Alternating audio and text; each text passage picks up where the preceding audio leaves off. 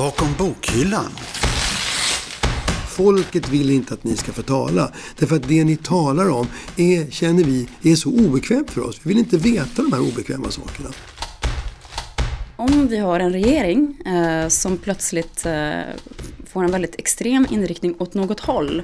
Då har vi alltså eh, krattat manegen för att det ska vara väldigt enkelt att styra på ett sätt som kanske verkligen inte är önskvärt. Välkomna till det 23 avsnittet av universitetsbibliotekets podd Bakom bokhyllan, där vi ska belysa temat akademisk frihet. Ja, vad är akademisk frihet och hur ser det ut med den vetenskapliga autonomin och forskningsfriheten i såväl Sverige som runt om i världen. Vi möter två personer från Stockholms universitet som på olika sätt jobbar för den akademiska friheten. Arne Jarrik som är professor i historia på SU sedan 1997 och sysslar främst med eh, världshistoriska frågor som rör eh, kulturell evolution. Och just akademisk frihet och vetenskaplig autonomi har legat honom varmt om hjärtat sedan han började på SU 1971. Och så möter vi Johanna Wiklund som eh, har en bakgrund som eh, handläggare för mänskliga rättigheter. Och på Stockholms universitet jobbar Johanna som eh, strategisk handläggare för internationalisering på SU och som bland annat innebär att Johanna företräder ett internationellt nätverk, Scholars at Risk, SAR, som eh, grundades år 2000 av en grupp folkrättsjurister som såg att det fanns ett behov av att skydda hotade akademiker runt om i världen. Idag ingår cirka 500 universitet i Scholars at Risks nätverk från eh, cirka 40 länder och ett av dem är Stockholms universitet som varit medlem i SAR sedan 2013. Johanna Wiklund. Huvudsyftet som sagt är då att erbjuda skydd till de här hotade akademikerna. Men man också, jobbar också med påverkansarbete. Och så jobbar man också med eh, information om hur det ser ut i världen på olika sätt. Mm. Och vad menar du med påverkansarbeten? Ja, just det här påverkansdelen har kommit lite senare. Men då har man ju insett att det finns ju arenor där Scholars at Risk kan verka ungefär som Amnesty eller som Human Rights Watch. Uh, alltså att uh, sammanställa rapporter om hur läget har sett ut under året i olika länder. Eh, och sen faktiskt presentera den här informationen i FN. Eh, för FN har ju ett råd för mänskliga rättigheter som finns i Genève. Och det här rådet eh, tittar alltså på alla länder i hela världen om hur de sköter sig då. Och när det blir olika länders tur som då Scholars at Risk tycker är relevanta för att redovisa så finns man med. Kina till exempel granskades 2018 eh, och där var Scholars at Risk med och eh, hade då en alternativrapport med fokus då på akademisk frihet. Mycket intressant läsning. Och den ligger just nu tror jag på Scholars at Risks hemsida. Ja. Den frontas direkt den rapporten. Absolut, det är en väldigt bra hemsida som man kan gå in på och läsa olika eh, aktiviteter som de har genomfört och sådär. Och jag kan säga bara för att det är intressant, Ungern kommer upp 2021 eh, och eh, Polen kommer upp 2022. Och då kommer i alla fall jag att läsa vad de skriver om de länderna. Ja, Arne? Jag tänkte fråga dig, jag är ju med någon som heter Akademiernas kommitté för mänskliga rättigheter. Och vi skickar ju brev till auktoritära regimer för att de, för att de ska släppa fri eh, eh fängslade forskare. Gör, gör SAR något liknande? Skickar ni brev eller, eller gör ni bara rapporter där ni konstaterar hur situationen är? Uh, hur uh, SAR arbetar uh, centralt just med brevskrivning vet inte jag. men jag vet ju att man håller faktiskt en ganska låg profil när det gäller kontakten med regeringarna mm. eftersom det är forskarna man värnar om. Mm. Så det är snarare att man, man uppmanar forskarna att höra av sig för att få en fristad. Uh, och sen blir det här lite mer generella kritiken mot regeringar då i FN-sammanhang som kanske inte är direkt kontakt på det sättet. Utan då kanske man tänker att det finns andra organisationer som gör det ännu mer uh, mm. riktat. Så. Jag ska tillägga, SAR är alltså förkortningen för Scholars at Risk. Va, vad kan man läsa ur den rapporten då som SAR inte så, eller vad, är det, vad uppmärksammar SAR utifrån Kina 2018? Generellt så är det ju, ja men ett land som inte har yttrandefrihet har inte heller akademisk frihet. Så att det är väldigt många incidenter eh, där det liksom är, ja studenter får inte uttrycka sig fritt och naturligtvis inte forskare heller. Och jag vet ett speciellt fall som uppmärksammas nu på deras hemsida som man kan läsa om. Det handlar om en uh, forskare som ville titta lite närmare på minoriteters rättigheter och framförallt den här muslimska minoriteten i Kina det är en forskare som tittar närmare på uigurernas rättigheter. Och eh, då har han helt enkelt fängslats för det. Så då kan man följa hur hans dotter försöker eh, belysa hans fall och så vidare. Så hela rapporten är helt enkelt full med sådana exempel. Bakom bokhyllan. Allt utom boktips. Vad gör SU? Hur jobbar de med SAR och din roll i det här? Kan du utveckla det? SU har varit medlem i det här nätverket sedan 2013. Eh, det handlar ju om att SU vill stå upp för de akademiska kärnvärdena. Och det är ju autonomi, rättvisa, integritet, akademisk frihet. Och sen så finns det ett svensk, en svensk sektion av Scholars at Risk eh, som koordineras av Göteborgs universitet och där är SU också med. Det är väldigt viktigt med sådana här nationella samarbeten för här ingår det Uh, ungefär 20 svenska universitet. Och uh, att vi inspireras av varandra och uh, dra lärdomar av hur, hur, andra universitet har tagit emot forskare är ju otroligt värdefullt. Mm. Sen är det också värdefullt för att det finns ju faktiskt tre ganska kritiska frågor i det här sammanhanget det är ju faktiskt eh, viktigt att den här forskaren som kommer till SU har en profil som fungerar för SU.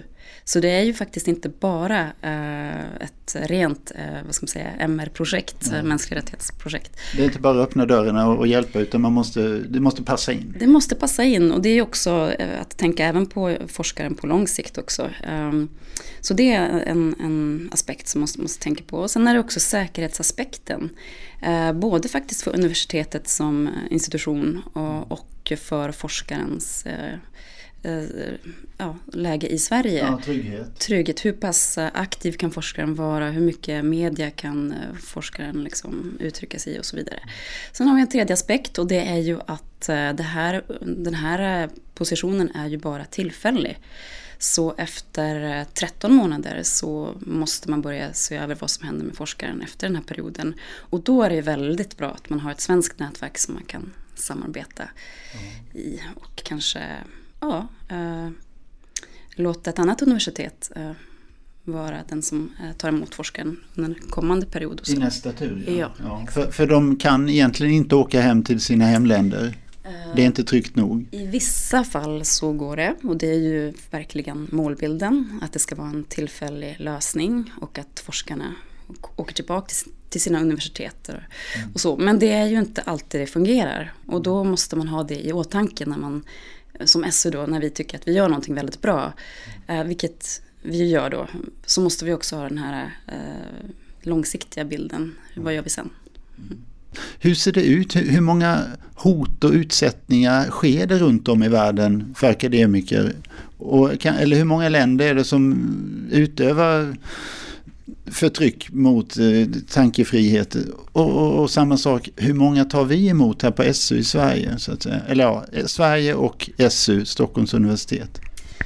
Eh, jag tror inte att det är så lätt att svara på exakt hur många fall. För att som sagt, det här med yttrandefrihet varierar ju eh, världen över. Och de här kränkningarna också varierar. Det kan vara allt från att en, en forskare har en känsla av att den motarbetas, motarbetas på sitt universitet. Till att man faktiskt blir av med jobbet.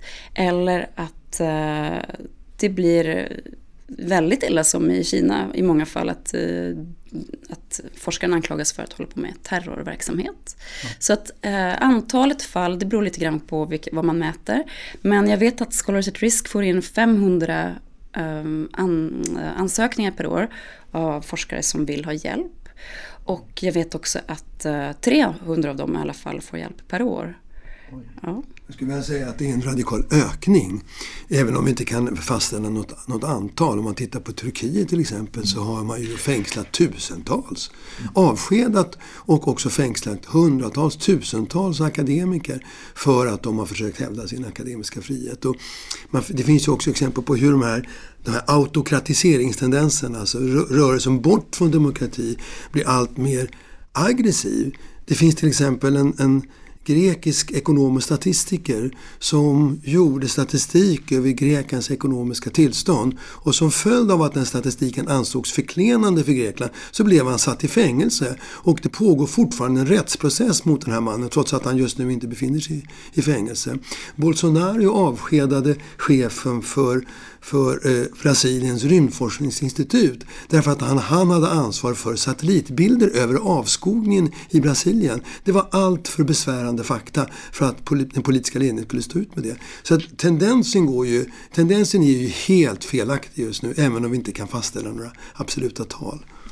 Men, men vad, vad, är det som gör det då? Att, att vi så att säga nästan legitimerar i världen autokratin eller något sånt. Att den kan till, växa, vad säger man, tillta successivt och nästan bli legitim. Alltså vi vill ju inte legitimera Nej. någonting sånt. Nej då, men, men, men vi ser ju den här utvecklingen ja, på flera håll. Det finns ju en växande eh, vad man än anser om det, en växande högernationalism i världen. Och som ett inslag i den så finns också en kritik mot det man kallar för eliterna. Ni experter, ni försöker tala om för oss hur världen är beskaffad. Och då har man ju använt så att säga folkdemokrati, alltså det, det demokratiska instrumentet, nämligen rösträtten, har ju då använts så, så, för att också trycka tillbaka de mänskliga rättigheterna, yttrandefriheten. Och akademisk frihet är en del av yttrandefriheten. Det vill säga, folket vill inte att ni ska få tala. Därför att det ni talar om är, känner vi är så obekvämt för oss. Vi vill inte veta de här obekväma sakerna.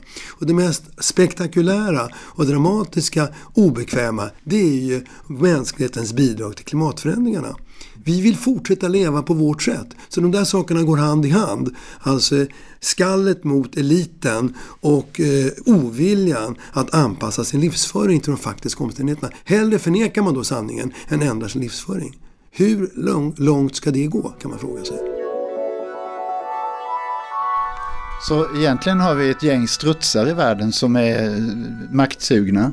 Jag skulle säga att vi i vår del av världen, i Sverige, så skulle jag nästan gissa jag tror att det till och med är så att majoriteten eh, är med på att vi har alarmerande klimatförändringar som är orsakade av människan. Hur många av oss ändrar vår livsföring i enlighet med vad vi vet? Så jag är en struts jag med i viss utsträckning. Så det är inte bara makthungriga människor som strutsar long and been towards where that unicorn horn points to the dawn. You can be the rose in the concrete or you can be the stargazer stuck up in the subway. Some people say we always had a poverty and peace and never nice that commodity, but probably we all got it wrong and need to accept God's plan every form. Uh, Ser ni ett hot inom det svenska samhället mot eh, tankefrihet och, och forskningsfrihet? Jag tror att man måste vara uppmärksam. Eh, som det ser ut idag så känns väl inte hotet akut för de flesta. Eh, jag tror att det är väldigt viktigt att man är uppmärksam på hur mycket politiken ska styra forskningen. Och det ska man vara av flera skäl. Alltså om vi har en regering eh, som plötsligt eh, får en väldigt extrem inriktning åt något håll, då har vi alltså eh, krattat manegen för att det ska vara väldigt enkelt att styra på ett sätt som kanske verkligen inte är önskvärt. Så att jag tror att vi måste vara uppmärksamma på att skyddet inte är så starkt och att vi kanske inte bara ska vara så bekväma eh, så att, som Arne säger, att, att, vi, inte, att vi inte ser om vårt hus. Så. Vad säger du Arne? Jag håller absolut med om det. Jag tror det är jätteviktigt just detta. Jag har hävdat det här eh, behovet av eh, vetenskaplig autonomi. Jag har hävdat det hela, under hela mitt yrkesliv. Och det är just med hänsyn till det som Johanna säger att det kanske är trevligt att politikerna eh, intervenerar i forskningen om de gör det i enlighet med våra önskemål. Men imorgon så är det några andra önskemål som styr. Och det är därför som oberoendet är så viktigt. Och det är också viktigt med tanke på att lösa samhällsproblem. Vi behöver långsiktighet. Vi, behöver inte, vi måste motstå de där störningarna som hela tiden inträder när politikerna snabbreagerar på händelser i världen. Eh, eh, eh hade vi inte haft en grundläggande kunskap om islam som har byggts upp under årtionden när ingen var intresserad av islam så hade vi inte haft den beredskap som kanske finns idag. Men som helhet så skulle man ju, måste man ändå säga att i Sverige så råder en akademisk frihet som är väldigt som är väldigt stor jämfört med hur det är många, på många andra ställen. Det finns hot mot den akademiska friheten. Ett är det som Johanna nämner, alltså att politikernas lust att intervenera i systemet. En, en, annan är de fysiska hoten. Det finns faktiskt fysiska hot mot forskare som levererar rön som är, eh, upplevs som obekväma för den ena eller andra. Eh, djurförsöksforskare utsätts för hot. Klimatforskare utsätts för hot. Så finns också, finns också de politiska hoten. Eh, det var inte så länge sedan som Sverigedemokraterna ville skära ner SMHIs budget med 11 miljoner om året. Därför att de levererade klimatdata som ansågs vara klimatpropaganda. Men sen finns också två andra saker. Det finns ett, en, ett vad ska man säga, institutionellt hot. Det säger inte att det är förverkligat. Det är så att med autonomireformen så har universitetsledningarna fått en större makt över vad de enskilda forskarna gör. Och det som ser ut som en auto, akademisk autonomi som ökad frihet kan på lokalplanet bli en minskad frihet. Därför att forskarna måste anpassa sig till vad deras ledningar tycker. Det sista jag säger är att det finns också en intellektuellt hot mot, mot akademisk frihet som levereras av forskarna själva. Nämligen de forskare som inte längre ser det som viktigt att vårt främsta uppdrag är att söka sanningen som tycker att skillnaden mellan sant och falskt inte är väsentlig. just nu får jag en brevväxling med en historiker som tycker att det där är oväsentligt, till och med odemokratiskt att skilja på sant och falskt. Om vi inte står upp för sanningssökandet ja då kan jag förstå att den politiska sektorn inte längre vill respektera den akademiska friheten. Så det är ytterligare ett hot, ett hot som gör att vissa forskare undergräver den akademiska friheten inifrån. Och de två den mixen, den är livsfarlig för den akademiska friheten. Akademisk frihet, den, har ju, den är ju skyddad i, i svensk lag, men hur pass stark är den lagen eller de lagarna som skyddar den akademiska friheten? Vem vill svara på det? Alltså det finns ju numera grundlagsskydd för akademisk frihet. Det är bra att det är ett grundlagsskydd. Därför att grundlagen är ju, eftersom grundlagen är svår att ändra så i alla länder så har man grundlagar som buffertar mot allt för snabba lagförändringar. Så det är ett visst skydd. Det är klart att det finns alla möjliga kryphål eh, som gör att politikerna ändå kan sätta sig över forskarnas val av sina forskningsämnen.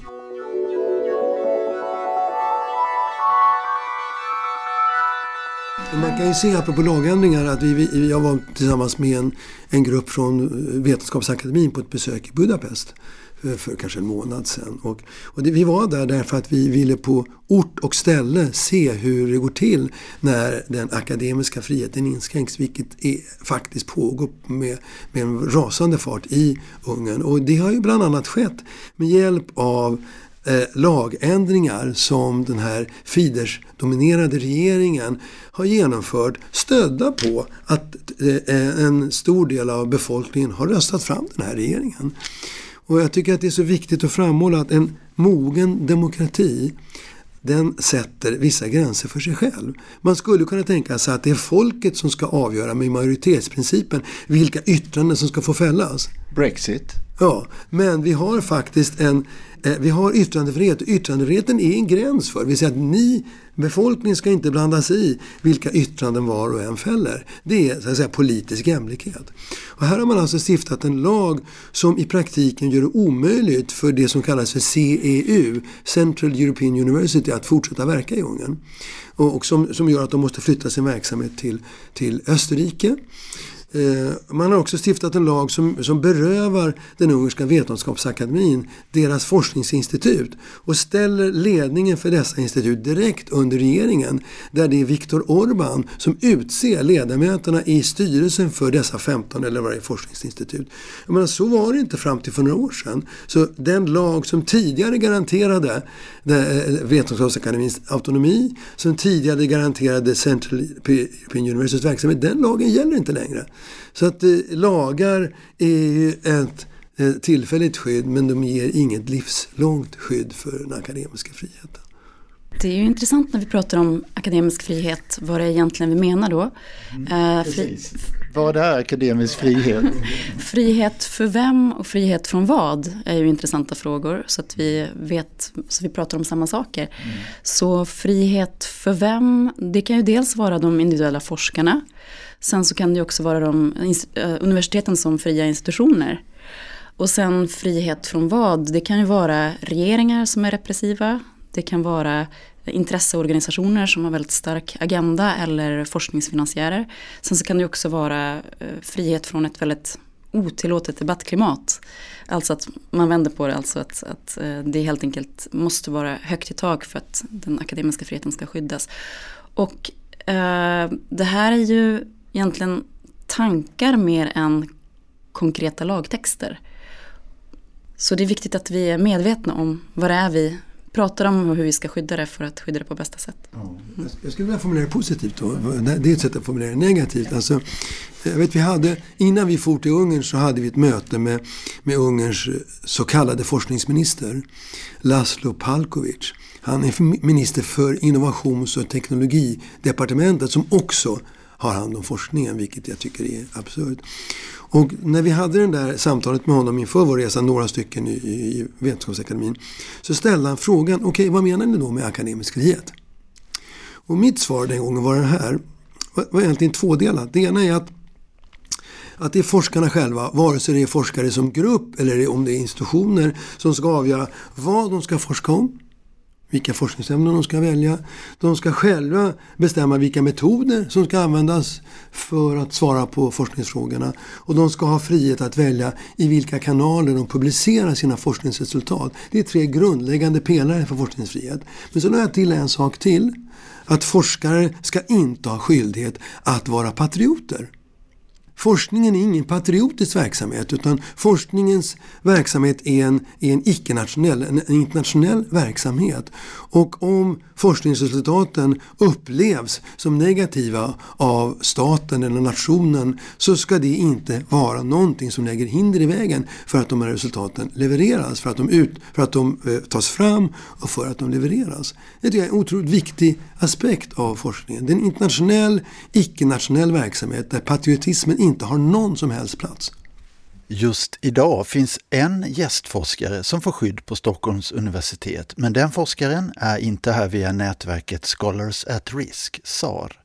Däremot berättar Johanna Wiklund att eh, Göteborgs universitet har tagit emot sex forskare via SAR och att eh, Stockholms universitet håller på att förbereda för att kunna ta emot forskare via SAR framöver.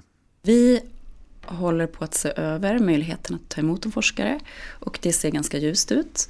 Jag kan inte säga så mycket mer i dagsläget för det är inte klart men eh, rektor har gett eh, klartecken och vi undersöker vidare. Jag ska lägga till en sak. Jag tycker att den rektor vi har, så länge man har en rektor av det slag vi har, då kan man känna sig Astrid trygg. Söderberg. Astrid Söderberg. Då kan man känna sig trygg. Men, men ingen rektor varar för evigt. Men, men hon har en väldigt sund inställning till akademisk frihet som jag ser det. Och jag vill faktiskt också framhålla Göteborg universitets fantastiska insatser här. Det är Göteborg som har startat egentligen eh, eh, visat vägen för hur, hur vi andra universitet kan eh, eh, på samma sätt som Göteborg tar emot forskare. De har en hanteringsordning som vi inspireras av. och De har tagit själva emot sex stycken forskare. Sen finns det också möjlighet för, för universiteten i det här nätverket att eh, söka Mm, finansiering för halva kostnaden eh, för att ta emot en forskare under ett år. Det är Riksbankens jubileumsfond som, har, som erbjuder den här möjligheten. Och eh, ja, det kommer vi göra också här från SU. Eh, alla universitet använder inte den här möjligheten, men den finns.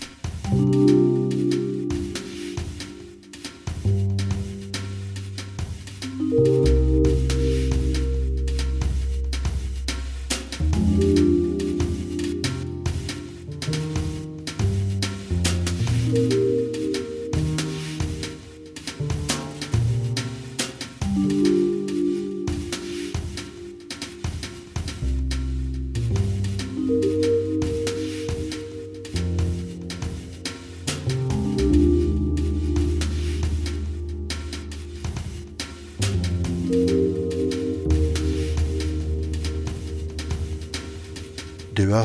bakom bokhyllans 23 avsnitt där vi lyft på locket och tagit upp temat akademisk frihet med hjälp av gästerna Johanna Wiklund och Arne Jarrik på Stockholms universitet. Och bakom bokhyllan kommer att återkomma i ämnet framöver. Ska också tillägga att just i denna stund har eh, Scholars at Risk just givit ut sin årsrapport Free to Think 2019 som berättar om våldsattacker, förföljelse och andra trakasserier inom högre utbildningar runt om i världen. Vill du läsa den rapporten så hittar du den på Scholars at Risks hemsida www.scholarsatrisk.org. Vi som gör Bakom bokhyllan är Karl Edqvist, Julia Milder och jag Urban Göransson. Information om eh, all den CES-licensierade musik som du hört i det här avsnittet hittar du på vår hemsida su.se biblioteket. Och signaturen Die Zeitung som vi använder oss av är komponerad av Stefan Levin. Vi hörs!